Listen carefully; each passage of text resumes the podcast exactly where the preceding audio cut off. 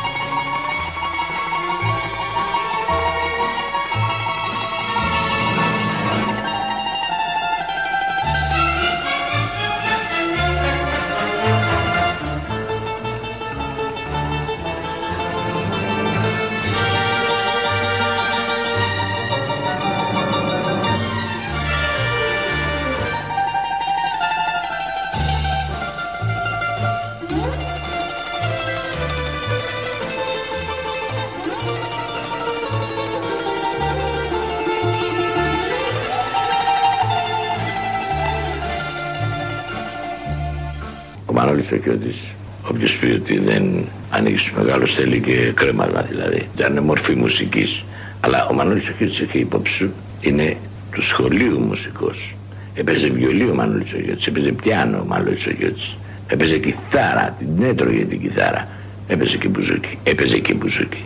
Κατάλαβες τώρα τι σου λέω; Δεν μπορούμε να θετήσουμε την αξία να πούμε και να περιφρονήσουμε να πούμε τη μεγάλη αυτή του Μανώλη του Κιώτη και την προσφορά και όλα τα όλα στίβεσαι και μεγάλα τα τραγούδια του. Πολύ μεγάλα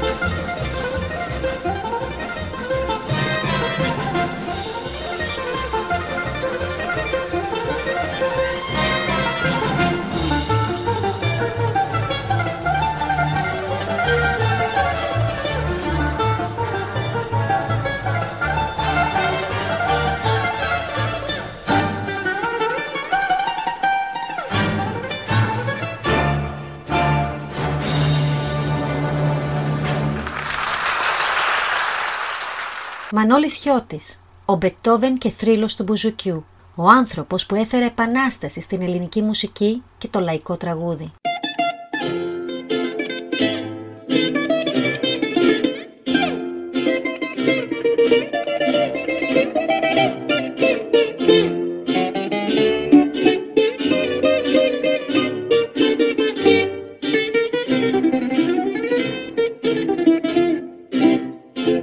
Το παράδοξο πάντως είναι ότι ενώ ο Μανώλης Χιώτης είναι η δόξα του μπουζουκιού, στην πραγματικότητα ήταν πρώτα ένας αμίμητος κιθαρίστας, λάτρης του βιολιού και του πιάνου και στη συνέχεια ένας μπουζουξής. Με λίγα λόγια, ο Μανώλης Χιώτης ήταν ένας ολοκληρωμένος μουσικός, ένας άρτιος εκτελεστής, ένας εφάνταστος συνθέτης.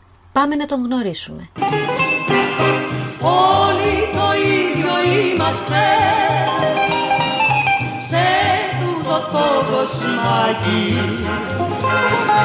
και όλοι έχουμε καρδιά. Λαός και κολονάκι. Λαός και κολονάκι. Ο Μανώλης Χιώτης γεννήθηκε στις 21 Μαρτίου του 1921 και πέθανε την ίδια μέρα, 21 Μαρτίου του 1970, σε ηλικία 49 ετών, από ένα καπρίτσιο ας πούμε της μοίρας. Πού θα πας και θέλεις να μ' αφήσεις Μια βραδιά σε μένα θα γυρίσεις Μια βραδιά με πόνο στην καρδιά Γενικευμένη συμφωνία για τον τόπο γέννησής του δεν υπάρχει, με κάποιους μελετητές του ρεμπέτικου να αναφέρουν τη Θεσσαλονίκη ως γενέτειρά του, ενώ άλλοι να τον τοποθετούν στο Ναύπλιο. Οι συχνές μετακινήσεις της οικογένειάς του από Θεσσαλονίκη σε Ναύπλιο και Τούμπαλιν ευθύνονται ενδεχομένως για την ασυνέπεια των αναφορών.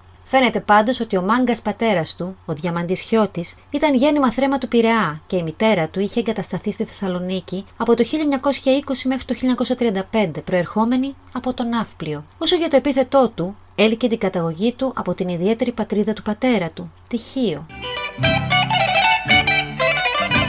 Και με τη φαντασία μου θα βρίσκομαι κοντάς σου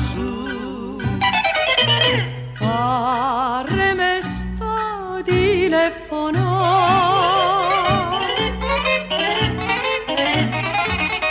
Κι απ' το γλυκό σου στόμα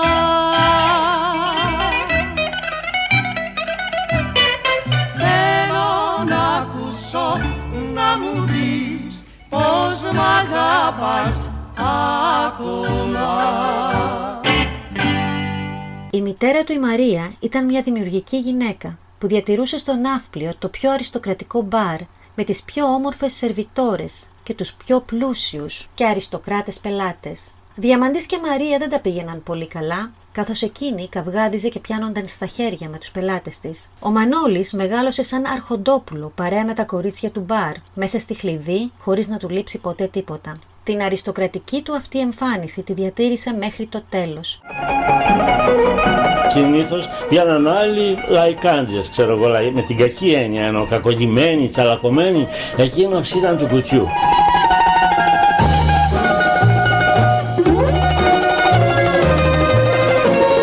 Πρωτοφόρος ο Μαρώνης, ο Χιώτης του κρέα παπούτσια. Είχαν εντύπωση γιατί οι άλλοι φοράγανε τα ψεφο- ψεφοδοτετά εκείνα με τα ψηφικά κορδόνια.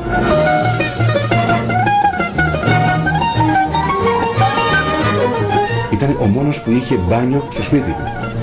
Τουαλέτα. Και πηγαίνανε πολλοί εκεί και έκαναν το μπάνιο τους. Το ξεκίνημά μου ήταν από το συγκρότημα του Μπέζου που είχε το συγκρότημα Τα Άσπρα Πουλιά. Και ήμουνα σαν πρώτος κιθαρίστας του Μπέζου από την κιθάρα. Γιατί όταν το πήγα στο 2 πήγα σαν να μάθω βιολί, να βγω βιολίστας. Αλλά με ξεμοιαρίστηκα με την κιθάρα και με τις καντάβες και από εκεί ξεκίνησα από τον Μπέζο το συγκρότημα. Από μικρός, ο Χιώτης δείχνει την κλίση του στη μουσική. Γι' αυτό και επιστρατεύεται ο περίφημος μουσικοδιδάσκαλος της εποχής, Γιώργος Λόλος, ο οποίος θα τον εισάγει στον κόσμο των έγχορδων. Ο μικρός μαθαίνει κιθάρα, βιολί και ούτη. Ναι, αλλά ποιος σε βοήθησε, κανείς, κανείς, κανείς, κανείς, κανείς, κανείς, μόνο μου. Δηλαδή, για να φτάσεις στις μεγάλες σου επιτυχίες, δεν σου Δεν, δεν με βοήθησε κανείς. Κανείς, γιατί ήμουν ορφανός από 12 χρόνια. Μόνος μου σπούδασα, μόνος μου έτρεχα στα βιβλία, μόνος μου έκανα διέτερα, μόνος μου αγακιθάρα, μόνος μου έμαθα μουσική, νότες, ενορχιστρώσεις, τα πάντα. Μόνος μου δηλαδή δεν με βοήθησε κανείς σαν, πώς να σου το πω. Δούλευα από, από μικρό παιδί και πλήρωνα τις σπουδές μου μόνος μου. Δεν με βοήθησε κανείς. Δεν είχα κανένα να με βοηθήσει δηλαδή. Στην ηλικία των 15 ετών, το 1935, η οικογένεια επιστρέφει στο Ναύπλιο και ο Χιώτης κάνει τις πρώτες του εμφανίσεις σε νυχτερινά κέντρα, με τη δυναμική του μητέρα να διατηρεί ένα από τα πλέον περίφημα στην κοινωνία του Ναυπλίου. Έφηβος ακόμα, το 1936 κατεβαίνει στην Αθήνα για να κυνηγήσει το όνειρό του. Πρώτη εμφάνιση στην πρωτεύουσα στο κέντρο Παγόνια, στο πλευρό του στράτου Παγιουμτζή. Ο μεγάλος στράτος θα τον πάρει μαζί του στο δάσος ως μέλος της ορχήστρας του, ενώ λίγο αργότερα θα τον φέρει σε επαφή με τη δισκογραφική εταιρεία Columbia, στην οποία θα υπογράψει συμβόλαιο ως διευθύνων πρίμο όργανο. Το χρήμα δεν το λογαριάζω Τα δυο σου μάτια σαν κοιτάζω. Δυο μαύρα μάτια σαν κι αυτά Αχ δεν τα βρίσκω με λεφτά. Δυο μαύρα μάτια σαν κι αυτά Αχ δεν τα βρίσκω με με λεφτά Ο 16χρονος Μπουζουξής θα φανερώσει τα ταλέντα του από νωρίς, ενώ σύντομα το όνομά του θα φιγουράρει ως βασικός εκτελεστής στην Κολούμπια, με την οποία θα συνεργαστεί για πάρα πολλά χρόνια. Το 1937 θα γράψει σε δίσκο φωνόγραφου το πρώτο του τραγούδι «Γιατί δεν λες το ναι» ή «Το χρήμα δεν το λογαριάζω», πάντα με τον Παγιουμτζή στο πλευρό του. Το 1939 ο Διαμαντής Χιώτης δολοφονείται έξω από την πόρτα του μαγαζιού του από έναν μανιάτη με τον οποίο είχε ανοιχτούς λογαριασμούς. Ήταν πάρα πολύ βαθιά πληγωμένος ο Μανούλη ο από αυτό το περιστατικό του θανάτου του πατέρα του. Γιατί, Γιατί δολοφονήθηκε από κάποιο μανιάτη για δουλειές ε, του πεζοδρομίου τώρα. Άσυ βρώμικε δουλειές όπως μου τις χαρακτήρισαν. Πώς έγινε αυτό μπροστά στα μάτια του, αυτό ναι, Παρόλο που ήταν ένας λεβεντάνθρωπος ο Διαμαντής ο Χιώτης ε, και μάγκας ε, της εποχής εκείνης, ο άλλος πρόλαβε και έβγαλε ένα μα, μαχαίρι και τον ε, κάρφωσε. Και όλα αυτά αναδραματίστηκαν μπροστά στα μάτια του Μανώλη του Χιώτη, το οποίο ήταν τότε 14 χρονών περίπου. Ο Χιώτης μένει ορφανός, πεισμώνει και παλεύει πιο σκληρά για να κυνηγήσει τα όνειρά του. Την ίδια εποχή γνωρίζεται με τον Παγιαντέρα και κερδίζει την εύνοιά του, παίζοντας μαζί του τις προπολεμικές επιτυχίες του πρώτου. Νυχτερίδα, με έχεις μαγεμένο, ζούσα μοναχός χωρίς αγάπη και άλλα.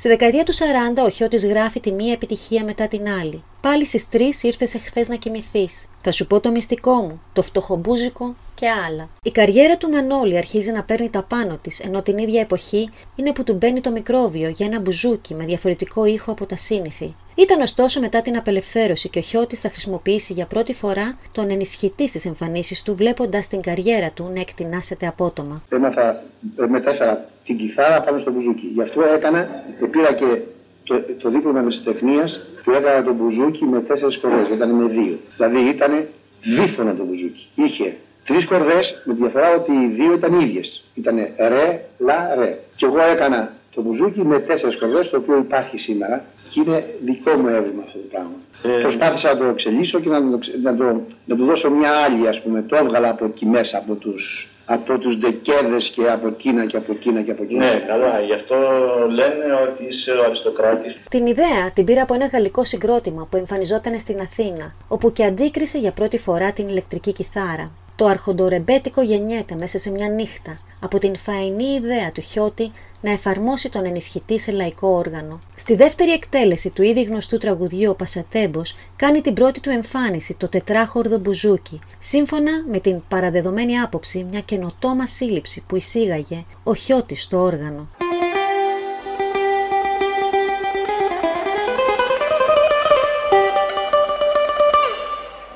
Αυτά που λες εγώ τα ακούω βερεσέ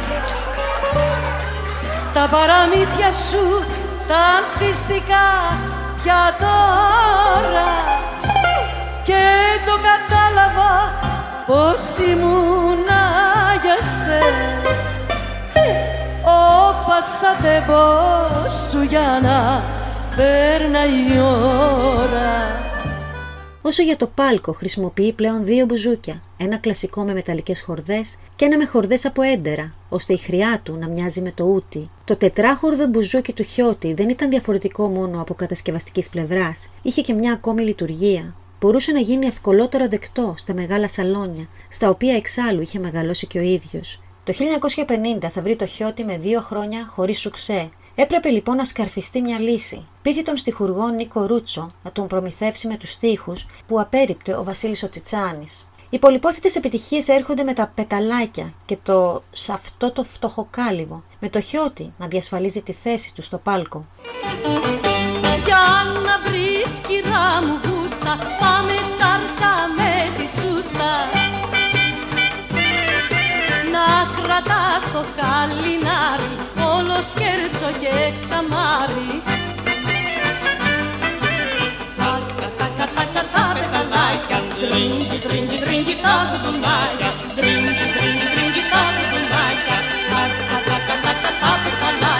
το 1954 θα έρθει ο πρώτος του γάμος με την τραγουδίστρια Ζωή Νάχη, με την οποία και αποκτά νωρίς νωρίς δύο παιδιά. Η Μοίρα είχε ωστόσο άλλα στο μυαλό της και σε σύντομο χρονικό διάστημα θα γνωρίσει τη Μέρι Λίντα, με την οποία και θα αποτελέσουν το ανεπανάληπτο ντουέτο που κυριάρχησε στο ελληνικό τραγούδι για περισσότερο από μια δεκαετία. Με κυνηγούν τα αδέρφια σου, μα εγώ δεν τους φοβάμαι. Η Μέρι Λίντα δεν υπήρξε η πρώτη γυναίκα του Μανώλη Χιώτη. Και λόγω δεν θα δώσουμε, τι κάνουμε που πάμε. Με την πρώτη του γυναίκα, Ζωηνάχη, κλεφτήκανε παρά την αντίρρηση της μητέρας και των αδελφών της.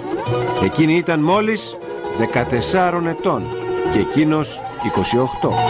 Είχε αντίρρηση ο πατέρας της και μετά της είπε ότι θα φύγουμε μόνοι μας. Να πούμε, όχι ότι την έκλεψε. Και την πήρε όταν ε, συναντηθήκανε και πήγανε ε, στο εξωτερικό.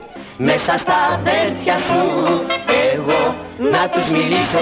Με την επιμονή και των δύο, οι δικοί της αναγκάστηκαν να υποχωρήσουν. Το ζευγάρι παντρεύτηκε το 1949. Ο Χιώτης παντρεύεται τη Μέρι Λίντα το 1959 με την οποία παρέμεινε παντρεμένος έως το 1966.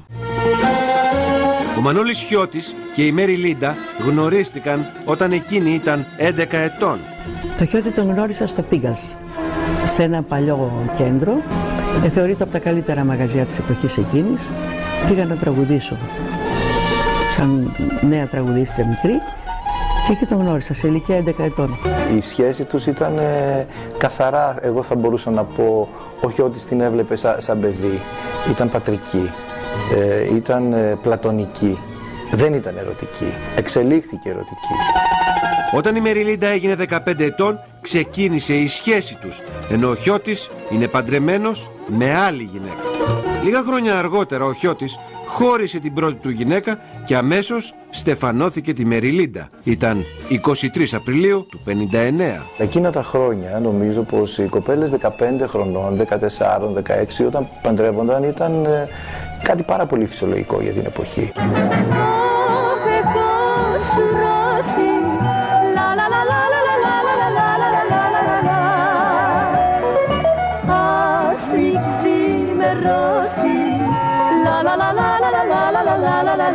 Οι δύο καλλιτέχνες γίνονται ένα από τα πιο διάσημα ζευγάρια του λαϊκού τραγουδιού. Η χημεία μεταξύ τους στο πάλκο είναι εκπληκτική. Ζήσε, ζήσε και κοροϊδώσαν τους άλλους να μην είσαι. Αυτή θα ήταν και η εποχή της μεγάλης του ακμής. Κλασικές επιτυχίες, απανοτά σουξέ και εμφανίσεις στον κινηματογράφο. Την ίδια στιγμή που η πειραματική του διάθεση θα φέρει τους πρώτους Latin ρυθμούς στο ελληνικό πεντάγραμμο. Μάμπο, σάμπα, ρούμπα και δεν συμμαζεύεται. Οι νεοτερισμοί του αυτοί θα τον διαφοροποιήσουν καθοριστικά από τους άλλους μεγάλους λαϊκούς συνθέτες της εποχής, μετατρέποντάς τον σε εισηγητή μιας ιδιαίτερης μουσικής σχολής. Γι' αυτό και αθηναϊκός τύπος τον αποκαλούσε οδηγό του μπουζουκιού στα σαλόνια. Όλοι οι καλλιτέχνες ήταν καθιστοί. Ο Χιώτης το άλλαξε και αυτό. Εκείνο που θέλω ο Μαλές να ξεφύγει πάντοτε όταν δουλεύαμε και μαζί στην Τριάννα του Κιλά, δεν του άρεσε η καρέγλα. Η καρέγλα δεν του άρεσε καθόλου και δεν του άρεσε να δουλεύει παραγγελία. Από το μα μου την κοπάνισες από το μα δεν μου ψηγήθηκες φιλότιμα και πήρες δρόμο μια βράδια. Καινοτομία βέβαια για τους λαϊκούς τραγουδιστές ήταν, αλλά εγώ είχα συνηθίσει γιατί είχα βγει από το θέατρο, είχα ξεκινήσει. Η Λίντα ξέφυγε και από το αυστηρό πρότυπο της γυναίκας τραγουδίστριας που τραγουδά ακούνητη και αγέλαστη. Ήταν ε, μια τραγουδίστρια από τις πρώτες, αν δεν ήταν η πρώτη, που σηκώθηκε από την καρέκλα, ενώ πρώτα οι ρεμπέτες τη είχαν, ε, τραγουδούσαν με καθισμένοι. Και οι άντρες και οι γυναίκες. Η Λίδα σηκώθηκε. Όπως βοηθούσαν και οι ρυθμοί των τραγουδιών, άρχισε να κινείται και να χορεύει τραγουδώντας, οπότε ήταν ένα σοου πια. Είμαι παιδάκι έξυπνο και θα τα ξαναπιάσω. Και βέβαια ήταν και τα σόλο του με τον μπουζούκι να απογειώνεται και να τον χαράσει αμετάκλητα στις μνήμες του κόσμου. Ποτέ άλλοτε το υπερβολικά λαϊκό αυτό όργανο δεν έβγαλε τέτοιο ήχο. Ταυτόχρονα μοίραζε σουξέ, αριστερά και δεξιά, με τα πλέον αξιομνημόνευτα να είναι τα κομμάτια που έδωσε στον Στέλιο Καζατζίδη. Έγινε καλλιτεχνικός διευθυντής στη δισκογραφική εταιρεία Columbia. Ούτε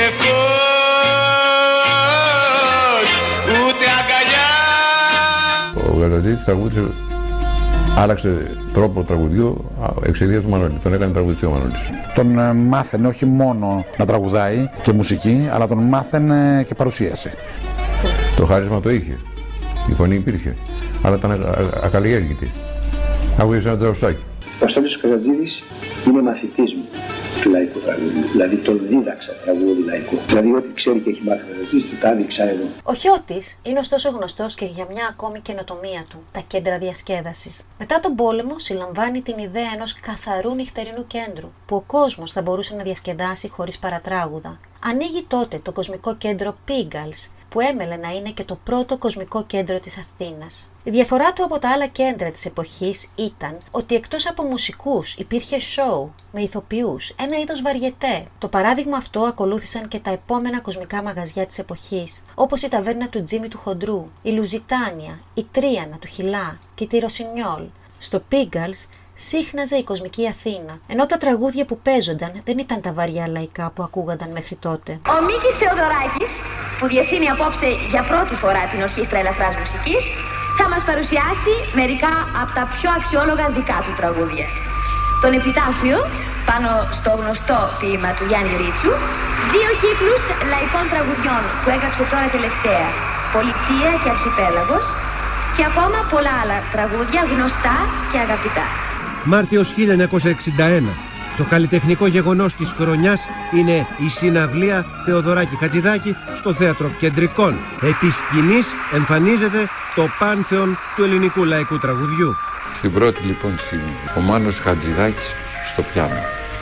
Τραγουδιστές, η Μαρινέλα, ο Καζατζίδης, ο Γρηγόρης ο Μπιθικότσης, υπό τη διεύθυνση σε τραγούδια του Μίκη.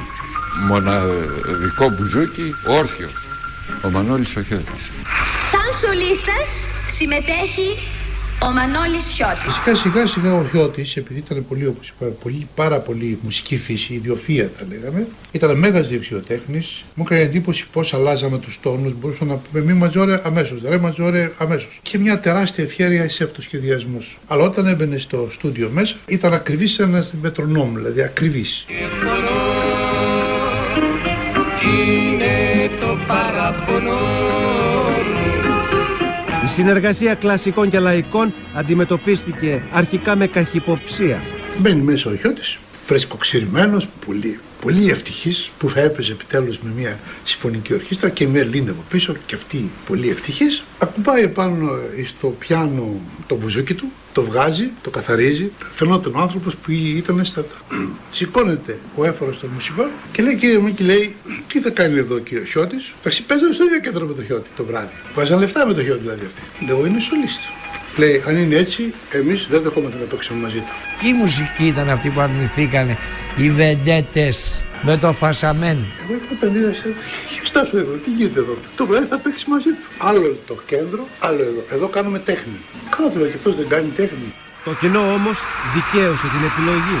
Το μπουζούκι παίρνει τη θέση που του ανήκει στη φλογέρα και τη λύρα. Ο Μίκης θέλει να αναγάγει το μπουζούκι σε εθνικό όργανο εκφράσεως της λαϊκής ψυχής, γράφουν οι εφημερίδες. Ήταν ο πρώτος νομίζω που είχε το ηλεκτρικό μπουζούκι και νομίζω ότι ό,τι και να λένε, ακούγοντας τώρα τους παλιούς δίσκους, βλέπει κανείς ότι έχει μια καθαρότητα του ήχου. Ό,τι έκαναν τώρα οι καινούργοι με όλα τα μηχανήματα δεν έφτασαν στο ύψος εκείνων των ηχογραφήσεων που οφείλονται πολύ και στον, ε, στον χιώτη. Η δεκαετία έμελε να ολοκληρωθεί με ένα μνημειώδης έργο για την ελληνική μουσική. Ήταν το 1959 όταν ο Χιώτης θα ενορχιστρώσει τον επιτάφιο του Γιάννη Ρίτσου, μελοποιημένο από το Μίκη Θοδωράκη που είχε ήδη κάνει μια αποτυχημένη έκδοση και τον απογειώνει. Ο δίσκος μπαίνει στα στόματα όλων των Ελλήνων και κάνει τους συντελεστές του λαϊκούς ήρωες. Μια νέα εποχή ξεκινά για τους κορυφαίους μπουζουξίδες της χώρας που μετανομάζονται σε σωλείς του μπουζουκιού και μπαίνουν στην καλή κοινωνία, αλλά και στις συνθέσεις του λεγόμενου έντεχνου τραγουδιού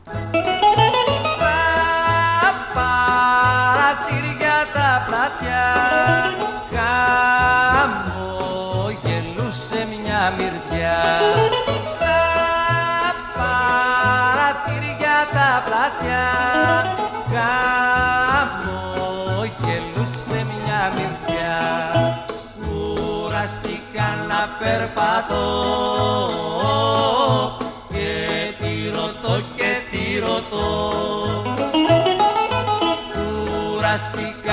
Περπατώ. Και τη ρωτώ και τη ρωτώ. Ο Μανώλης Χιώτης ενορχιστρώνει τους λιποκτάκτες, την πολιτεία και το αρχιπέλαγος, ενώ από κοινού με τις φωνές της Μέρης Λίντα, του Μπιθικότσι, του Καζατζίδη, της Μαρινέλας και το βαρύ πυροβολικό Θεοδωράκη και Χατζηδάκη, του οποίου υπήρξε για πολύ καιρό σολίστας, σφραγίζουν το ελληνικό τραγούδι της εποχής. Και είναι ακριβώς αυτός που θα ανοίξει το δρόμο στο πάντρεμα των λαϊκών μουσικών και των λόγιων συνθετών, φτάνοντας το έντεχνο τραγούδι στη μεγάλη του ακμή. Η δεκαετία του 60 μάλιστα, ο Χιώτης περιλαμβανόταν μόνιμα στον ειδικό πίνακα του Υπουργείου Εξωτερικών, με καλλιτέχνες στους οποίους θα μπορούσαν να διασκεδάσουν οι υψηλοί προσκεκλημένοι και οι βασιλικοί επισκέπτες της χώρας. Το 1960 ανήκει στο Χιώτη, ο οποίος με σουρανί, έχοντας ήδη κερδίσει το στοίχημά του, το τετράχορδο μπουζούκι έχει καθιερωθεί. Παρά τις σφοδρές αντιρρήσεις των αργανοπαικτών του κλασικού τρίχορδου που τον χλέβαζαν ως κιθαρομπούζουκο και τον συναντάμε πλέον παντού, από νυχτερινά κέντρα και συναυλίες μέχρι τον κινηματογράφο και τις τουρνέ, έως και τον Λευκό Οίκο. Κατά τα πρότυπα των Ελλήνων καλλιτεχνών της εποχής, ο Χιώτης θα επισκεφτεί τις Ηνωμένες Πολιτείες για να παίξει για την ακμάζουσα ομογένεια.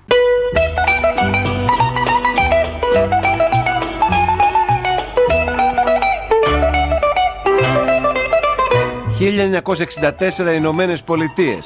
Σε μια χωροεσπερίδα, ο Τζιμ Οχάρα, το δεξί χέρι του Αμερικανού Προέδρου Τζόνσον, ακούει το Χιώτη και τη Λίντα. Ερχόντουσαν πολύ πολιτικοί, γιατί το μαγαζί είχε κάποια connections με το και γνωρίσαν πολύ κόσμο εκεί. Και λέει, θα θέλατε να έρθετε να τραγουδήσετε για τον πρόεδρο; Ποιος δεν θα ήθελε και ποιος δεν θα, έλεγε- θα έλεγε όχι. Και έτσι μετά από λίγο καιρό λάβαμε ένα τηλεφώνημα από τον Οχάρ και πήγαμε. Ρε μάγκα το παράκανες, τα ρόπολα μου τα κάνες, στην κομμένα μου μην ξανακολλάς.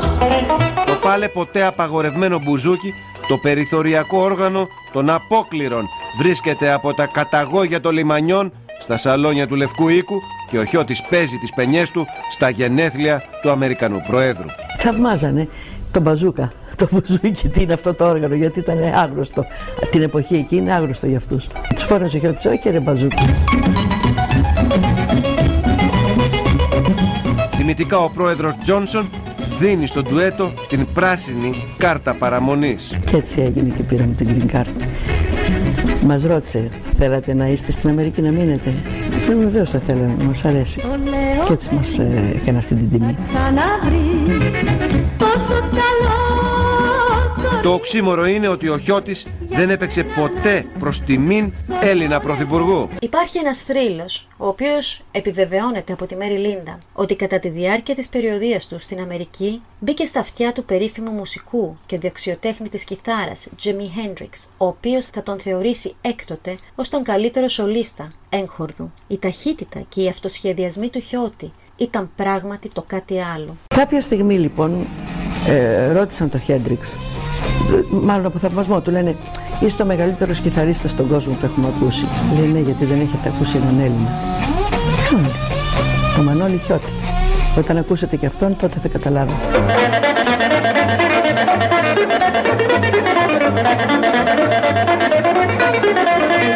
Πολλοί αναρωτήθηκαν ποιος είναι αυτός ο Χιώτης; Και πώς τον γνώριζε ο Χέντριξ. Ο Χέντριξ είχε έρθει αρκετές φορές και άκουγε στο Eighth Avenue το χιώτη. Και εμένα βέβαια αφού άκουγε το χιώτη, τα άκουγε και εμένα, αλλά εκείνον τον ενδιαφέρε πιο πολύ η κιθάρα και το μπουζούκι. Και τον θαύμαζε. Ερχόταν σαν πελάτη. Γιατί είχε ακούσει την, για το χιώτη ότι παίζει πολύ ωραία και ερχόταν να τον ακούσει.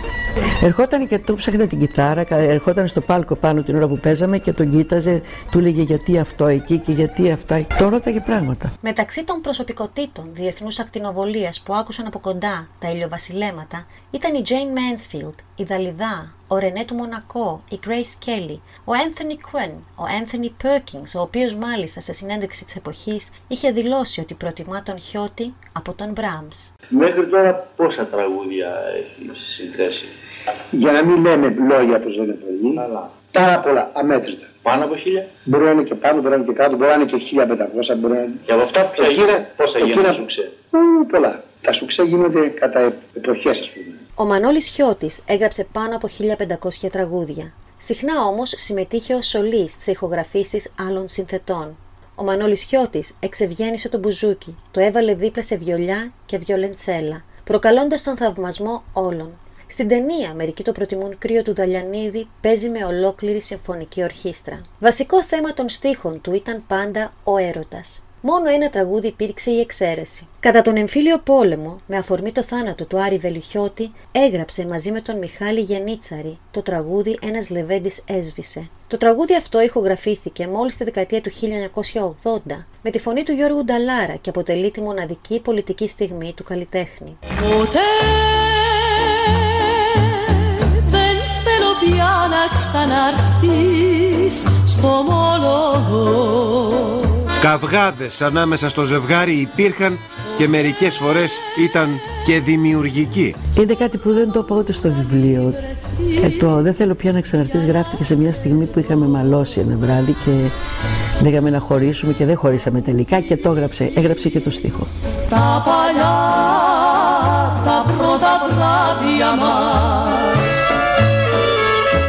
τελευταία πέντε χρόνια της ζωής του μεγάλου μαέστρου έμελε να είναι και τα πλέον δραματικά. Το 1966 χωρίζει με τη Μέρι Λίντα, γεγονός που τους στήχησε σε καθοριστικό βαθμό. Κάνει μια σειρά από αποτυχημένες συνεργασίες, ενώ την ίδια εποχή θα αντιμετωπίσει και το μεγάλο και σοβαρό πρόβλημα υγείας. Ο καρκίνος αρχίζει και τον κατατρώει. Μόνο ευχάριστο διάλειμμα ο γάμος του με την Μπέμπα Κυριακίδου, με την οποία θα περάσει τα επόμενα χρόνια που του απέμειναν. Ο Μανώλης Χιώτης επιστρέφει από την Αμερική περίπου το 1968, όταν στην Ελλάδα υπήρχε δικτατορία, με το Μίκη Θοδωράκη να βρίσκεται ελεύθερος πολιορκημένος στο σπίτι του στο Βραχάτι και με τα τραγούδια του ως γνωστό να είναι απαγορευμένα από παντού. Ο Μανώλης Χιώτης πέφτει σε μια φάση διαφορετική από εκείνη που την είχε αφήσει πριν φύγει για την Αμερική και δεν ήταν μόνο η δικτατορία, ήταν και το γεγονός ότι η διασκέδαση είχε αλλάξει. Προωθείται ένα άλλο είδος τραγουδιού, το ελευθερολαϊκό, νέα αστέρια βγαίνουν στις πίστες όπως ο Βοσκόπουλος, ο Κόκοτας. Οι παλιότεροι που τώρα ξεκινούσαν τη δική τους καριέρα, όπως η Μαρινέλα, ο Καζατζίδης, είχαν σταματήσει να εμφανίζονται στα μαγαζιά και γενικώ τα πράγματα δεν ήταν τόσο ρόδινα για το λαϊκό τραγούδι, καθώς οι συνθέτες παραμερίζονταν σιγά σιγά με τους τραγουδιστές να παίρνουν κεφάλι. Ο Χιώτης σε συνεντεύξεις του αντιλαμβάνεται τι παίζει, νιώθει φυσικά παραγωνισμένος και μιλάει για αμέτρητες φωνές που το 50% δεν λέει τίποτα. Ταχώνει στις εταιρείες που ανάδειξαν αρκετούς που η αξία τους είναι κάτω του μετρίου, έλεγε, και ζήτησε να φύγουν τα παράσιτα από τη μέση. Όταν εγώ ξεκίνησα να, να δώσω ένα άλλο πράγμα στον κόσμο του λαϊκού τραγουδιού, συνάντησα πολλές δυσκολίες. Είναι κουρασμένος, στεναχωρημένος με πολλά και διάφορα, και το πρώτο κακό δεν άργησε να έρθει. Μία καρδιακή προσβολή στις αρχές του 70 ουσιαστικά τον βγάζει εκτός δουλειάς, παρότι αυτός αντιστέκεται. Δεν ήταν εξάλλου ούτε κλεισμένα τα 49 ακόμα. Τέλος πάντων, μετά από μερικές μικροδουλειές, εγκαθίσταται στο εξοχικό του, στον Οροπό. Ο Μίκης Θοδωράκη εντωμεταξύ από τον Οκτώβριο του 69 βρίσκεται κρατούμενος στο στρατόπεδο του Οροπού, κοντά δηλαδή ή σχεδόν κοντά στο σπίτι του Χιώτη, και όπως περιγράφει ο Μίκης Θοδωράκη από την αυτοβιογραφία του με τίτλο Το χρέος, βρισκόταν στις φυλακές της περιοχής όταν άκουσε να παίζουν το τραγούδι του, το Ροδόσταμο, έξω από τη φυλακή. Μία μέρα νομίζω ήταν Φλεβάρης, Μάρτης του 70. Όλο στο στρατόπεδο είμαστε μέσα, κοιμόμαστε όλοι.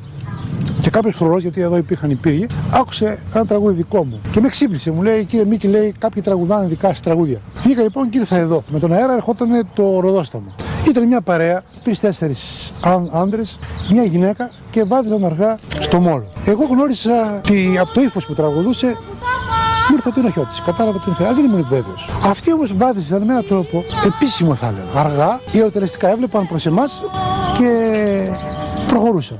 Σιγά σιγά άρχισαν να ξυπνούν και οι άλλοι κρατούμενοι και γέμισε εδώ όλο το, το σειρματόπλεγμα από τους κρατούμενους. Έφυγε και ένας ονοματάρχης από το διοικητήριο και πήγε εκεί. Είδαμε ότι συν- μιλούσαν μαζί, δεν τον έπεισε το Χιώτη, τον άφησαν. Φύγαμε.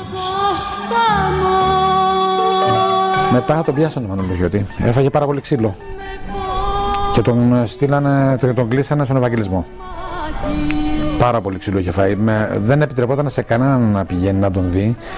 Και από ό,τι μου έχουν αφηγηθεί, ε, ακόμα και η κόρη του Βασίλη του Τιτσάνη, που ήταν γιατρός τότε στον Ευαγγελισμό, δεν μπορούσε να έχει πρόσβαση να τον δει. Και εκεί βγαίνει, αποδεικνύεται να βγαίνει ένας άλλος μάγκας, πολύ καλός μάγκας της εποχής, ο Γιάννης Παπαϊωάννου, ο οποίος πάει στον Ευαγγελισμό, κάνει ντούμε στο θάλαμο, βλέπει το Μανώλη το χιώτη και του λέει: Εδώ είμαστε, Μανώλη, μην ανησυχείς για τίποτα.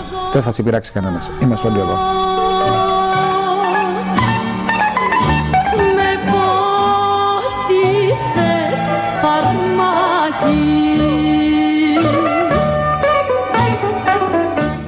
Σε κάθε περίπτωση, λίγο αργότερα, ο Μανώλης Χιώτης θα φύγει από τη ζωή στις 21 Μαρτίου του 1970, ημέρα Σάββατο. Το τελευταίο τραγούδι που έγραψε ο Μανώλης Χιώτης ήταν το «Θα κάνω ότι πέθανα» που ηχογραφήθηκε και κυκλοφόρησε μετά το θάνατό του το 1971 στη μικρή εταιρεία Coronet, τραγουδισμένο από τον Γιώργο Χατζιαντονίου, που έπαιζε κρουστά τότε στο συγκρότημα του Χιώτη. Το τραγούδι αποτυπώνει με ανατριχιαστική ακρίβεια το τελευταίο δύσκολο διάστημα της ζωής του μέγιστου βιρτσουόζου συνθέτη, όταν τον είχαν ξεχάσει πολύ και βάδιζε πικραμένο και απογοητευμένος προς το θάνατο. Την επόμενη μέρα, ανήμερα των γενεθλίων του, ο Μανώλης Χιώτης πέθανε ευνίδια από καρδιακή ανεπάρκεια στο Ιπποκράτιο Νοσοκομείο της Αθήνας. Ειδικές αφιερώσεις έκαναν οι τότε κρατικοί και τηλεοπτικοί σταθμοί, ενώ οι εφημερίδες είχαν εγκομιαστικούς τίτλους. Στην κηδεία του στο πρώτο νεκροταφείο Αθηνών, ο Γιάννης Καραμπεσίνης έπαιξε με τον μπουζούκι του Χιώτη τα ηλιοβασιλέματα, με το δακρυσμένο πλήθος να τραγουδά, χιλιάδες κόσμου να τον συντροφεύουν στην τελευταία του κατοικία. Ο Μανώλης Χιώτης υπήρξε μια προσωπικότητα που άλλαξε την ιστορία και την εξέλιξη της μουσικής στην Ελλάδα. Ο Μανώλης Χιώτης έκανε αποδεκτό τον μπουζούκι σε όλη την Ελλάδα μιας και μέχρι τότε ήταν απαγορευμένο και χαρακτηρισμένο ως υπερβολικά λαϊκό, αλλά και γνωστό στον υπόλοιπο κόσμο. Η μεγάλη συμβολή του είναι η αξιοπρέπεια που πρόσφερε στο ελληνικό τραγούδι.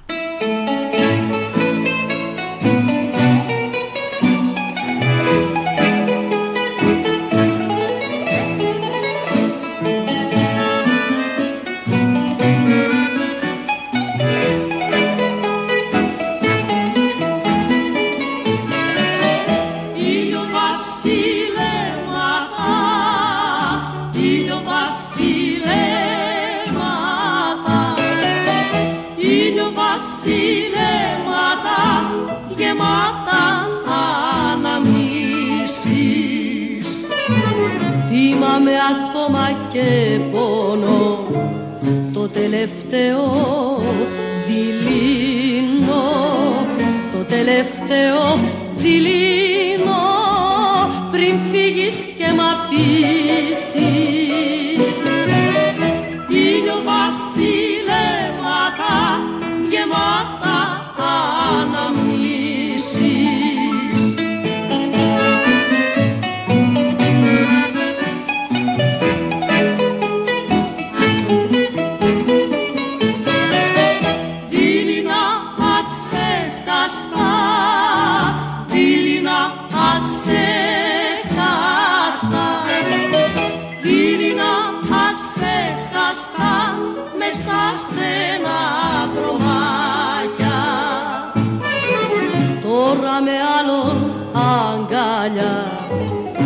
Περνάς τα στεγιά τα παλιά, περνάς τα στεγιά τα παλιά κι εγώ πίνω φαρμάκια.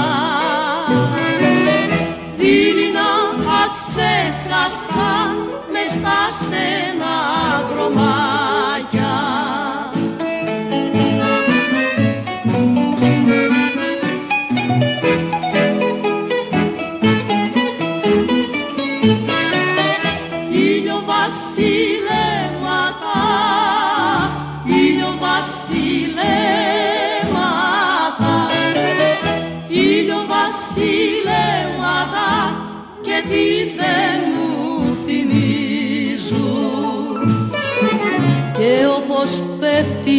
Βραδιά. Την ερήμη μου την καρδιά. Την ερήμη μου την καρδιά. Οι πόνοι τη ξεσκίζουν ήλιο βασιλέματα και τι δεν μου θυμίζουν. Νέα Πανελλήνια Φωνή. 14-22 μεσαία κύματα.